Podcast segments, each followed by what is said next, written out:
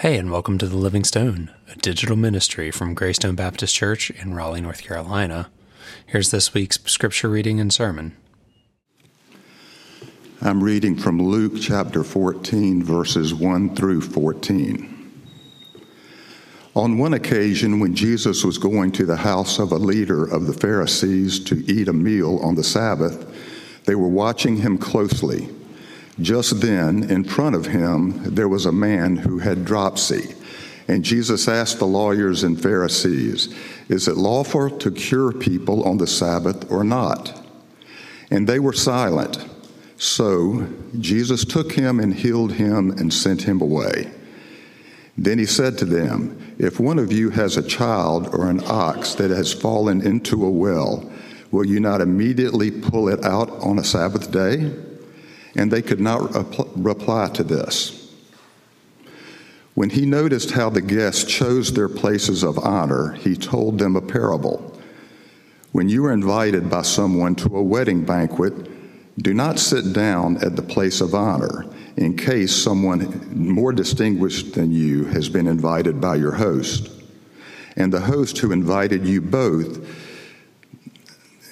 who invited both of you, may come to say to you, Give this person your place, and then in disgrace you will start to take the lowest place. But when you are invited, go sit down in the lowest place so that when your host comes, he may say to you, Friend, move up higher. Then you will be honored in the presence of all who sit at the table with you. For all who exalt themselves will be humbled, and those who humble themselves will be exalted. He said also to the one who had invited him, When you give a lunch or a dinner, do not invite your friends or your brothers or your relatives or your neighbors in case they may invite you in return, and you would be repaid. But when you give a banquet, invite the poor, the crippled, the lame, and the blind and you will be blessed because they cannot repay you, for you will be repaid at the resurrection of the righteous. The word of God for the people of God.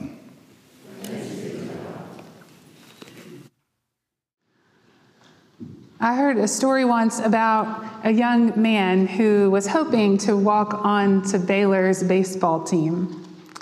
He wanted it so badly that he hired himself a hitting coach to help him with his swing.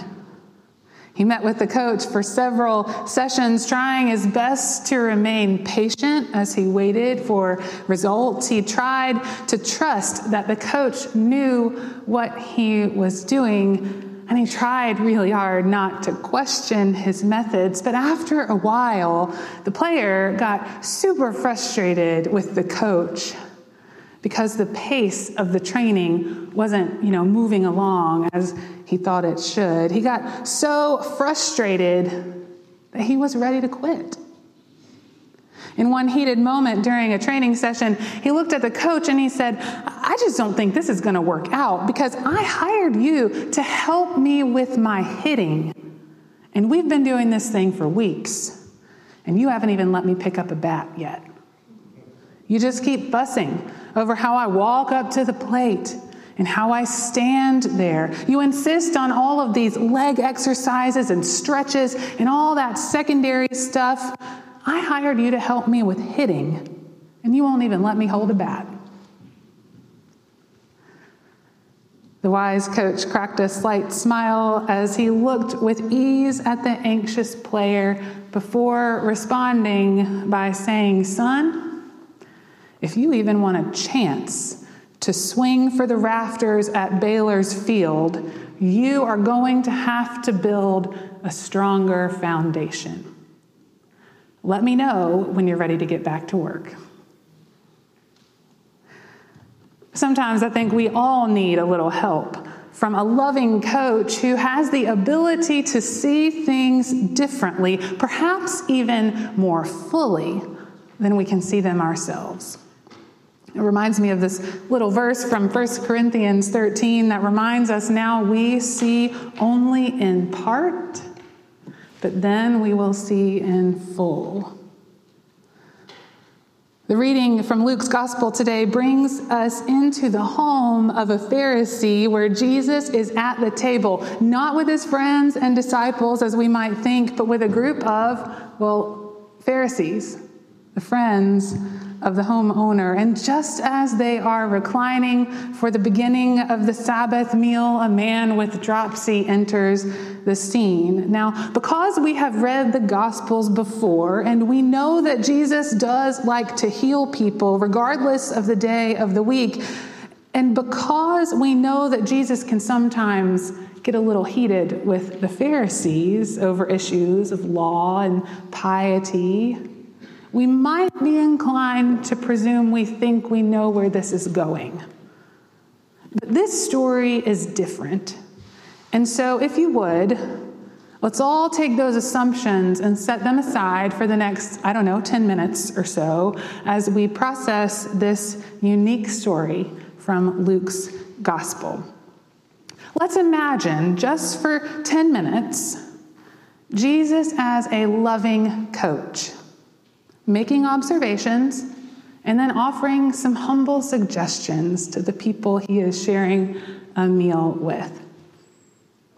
So here we are in the home of a Pharisee, full of other Pharisees, presumably the guy's friends, gathering at the table for the Sabbath meal when a man with dropsy enters the scene. There are at least two ways to explain what dropsy is. It is not a term that we use nowadays, but there are two explanations for, the, for that word in the ancient world. One is a medical condition, something that we would know as edema or swelling.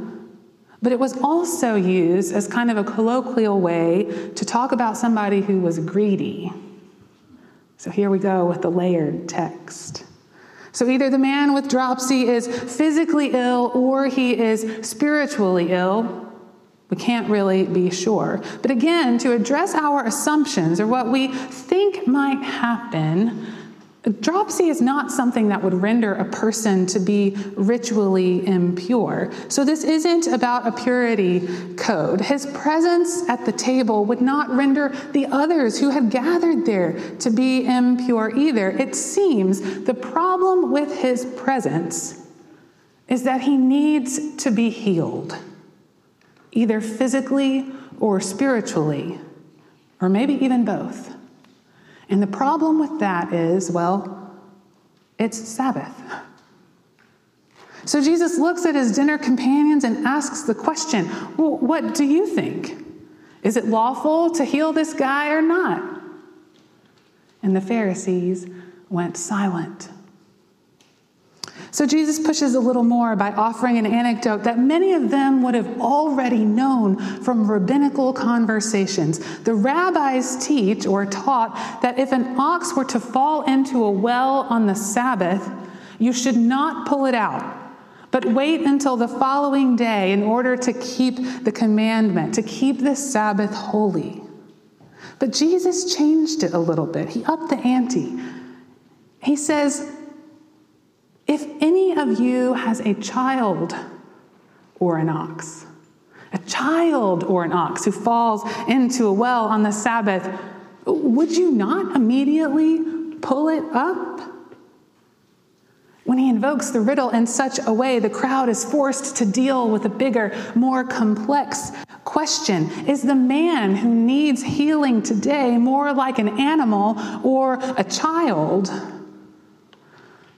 Like a good baseball coach who sees the stance as a critical foundation to the swing and ultimately the ability to hit the ball, Jesus sees the limitations of what his table mates are able to comprehend as he challenges them to rethink how they've been trained to see the uninvited dinner guest. Is he more like an animal or a human being? Should we treat him more like property or like beloved kinfolk? And the Pharisees, again, went silent. So the text shifts a little bit at that point. Jesus presumably backed off a little bit and let the issue rest while the dinner went on. And when the time came for the friends to gather around the table itself, Jesus watched all the other guests choose their place at the table. And remember that this table in the ancient world is not the same as the tables you and I might have in our kitchens. You know, when we have guests over and they say, Where should I sit? And you say, Well, it doesn't really matter. They're all the same. No, in the ancient world, one's place at the table was reflective of their place in society. The most honored guest would sit next to the host, and this would always be the person with the most clout the most power, the most wealth and authority. They would sit next to the host, and everybody else would file in according to their place in society. And so Jesus watched and observed the ways that the guests chose for themselves the places of honor at the table. And then Jesus did what Jesus does so well. He spoke up and offered a parable. When you're invited by somebody to a wedding banquet, he said, Don't choose for yourself a place of honor, but sit instead at the lowest place, so that when the host comes, he might say to you, Friend, move on up. And then Jesus continued, when you give a luncheon, don't invite those who are your equals, like your relatives and your friends or your neighbors. Instead, invite the poor, the crippled, the lame, the blind, those who are not at all like you. And you will be blessed because they cannot repay you. For you will be repaid at the resurrection of the righteous. Of course, that's the truncated version, but you just heard the long version a minute ago. And clearly, you can see what Jesus is doing here. He actually says it very, very plainly as he transitions away from the parable toward the more direct teaching and instruction. The point Jesus is trying to make is this all who exalt themselves will be humbled, and those who humble themselves will be exalted. Like a wise, loving coach, Jesus sees the foundational issue here is the self focus, the self interest. Should we heal the man, or would that make us in violation of the law? Doesn't matter if he's better. Where should we sit? Where's my place at the table? Do you see the self focus there, even in the questions? Jesus can see it, and he can see that it's all in the wrong place. The dinner guests are so preoccupied with themselves and their place in the world that they cannot fully see a human being who has entered the room in need of healing right in front of their eyes. And what I love so much about this particular story, remember I asked you to set all that baggage aside. What I love so much about this story is that, unlike so many others, where Jesus is frustrated with the Pharisees, the landowners, the lawyers, the tax collectors, the people of means who never seem to get it right. Unlike those frustrating interactions between them and Jesus, here, Jesus seems to have more patience, more kindness, and dare I even say, more humility than he does in others. Jesus is modeling what he is trying to teach. Sometimes I, I, worry. I worry that as followers of Jesus, we consider humility to be kind of a lesser virtue. Like, a sort of small print requirement that comes after the bigger, bolder, more important pieces of our theology. Sometimes I worry that we treat it kind of like an add on to consider after we have worked out the rest of our salvation or our relationship with God. But if this is true, let us remember that after Jesus observes the Pharisees, presumably Pharisees that he was friends with, after all, he is there on Sabbath for the meal. If Jesus observes the Pharisees, and after watching them gather, what he sees as the most important thing for their faith and their life is for them to model humility. Then don't you think it's pretty important for us too? For if you do all these things, Jesus says, after instructing his friends, really, to choose a lower place for themselves at the table, after explaining to them that they don't need to invite the people who are like them to the table, but the people who are lower than them. For if you do all these things, Jesus says, you will be repaid at the resurrection of the righteous. Jesus, the good coach, sees that humility is the essential foundation upon which a life of faith and discipleship can be built. And this is most difficult, I would say, for us, because everything in our lives points in the opposite direction. We are trained from birth to be proud and confident and sure. The virtues of ability and achievement and success and popularity are the ones that reap the obvious rewards, right? And so, if we want to be successful at being Christian, which really is kind of an oxymoron, but we're trained so much that we put it on top of our Christian faith. If we want to be successful at being a Christian, we want to achieve a good relationship with God. We concern ourselves with spiritual advancement. We want to make sure we get the doctrines right. We want to follow the rules.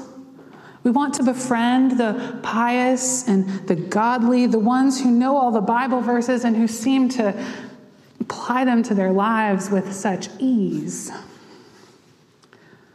Well, maybe there's a place for those things. Those are not bad things.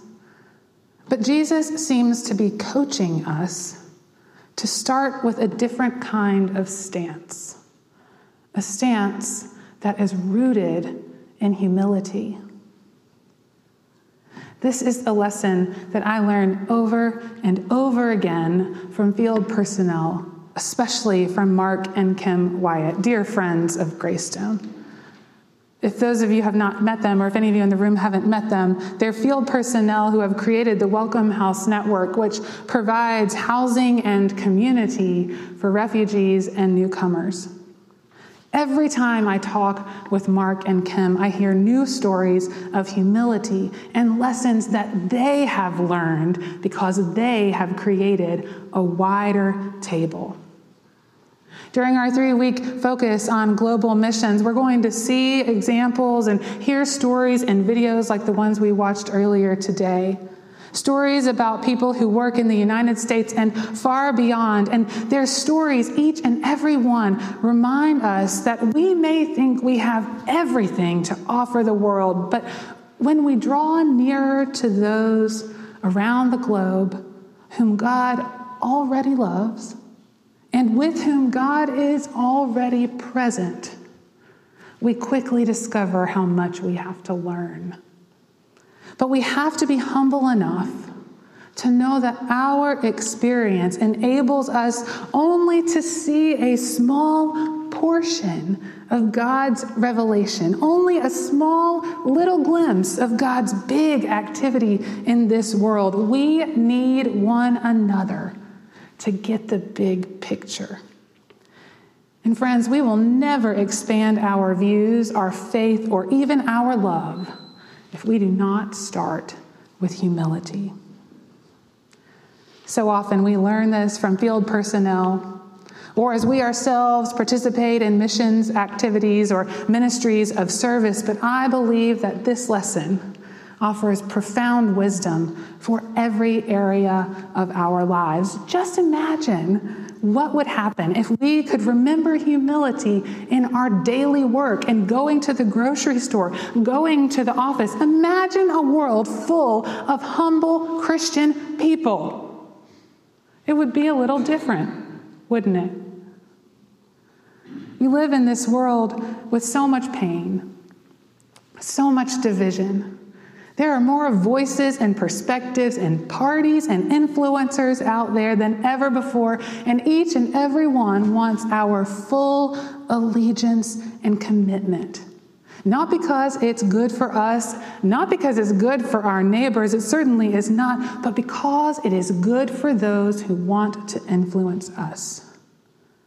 And I'm afraid to say that too often, good, well meaning Christian people like you and I, we get distracted and swayed and sucked up into all of that, most often because we are afraid. Afraid of something. And they are offering us a scapegoat or a quick solution that calms our fears and makes us feel better about ourselves. Like the Pharisees who came to the table looking for assurance in their place of honor. We look to these kinds of ideologies, these lesser identities, these pathways to success and security for ourselves because they feel really good. But when we buy into those ready made and absolute ideologies about us and them, we're really just assuming positions of pride and arrogance, believing that we can see the whole picture, that we know better than everybody else, and that we have it all figured out. But when we do this, we close our minds to the possibility that God might be working through each and every interruption in our lives and in our faith, just like the man with dropsy who entered the dinner party in search of healing. We close our minds and we harden our hearts, perhaps because it's too painful to open them up again, too painful to admit that we don't have all the answers. But if that kind of approach continues to inform our stance, we will continue to be just like that young baseball player, growing frustrated with the coach. And y'all, we are never going to hit a grand slam. We might not even get to pick up that bat. Because the good coach teaches us that we cannot play the games of life and faith unless we first work on our approach and stance, seeking first, foremost, and always a posture of humility. And so, friends, sisters, brothers, family of faith, good, well meaning Christian people, go and do likewise. Amen.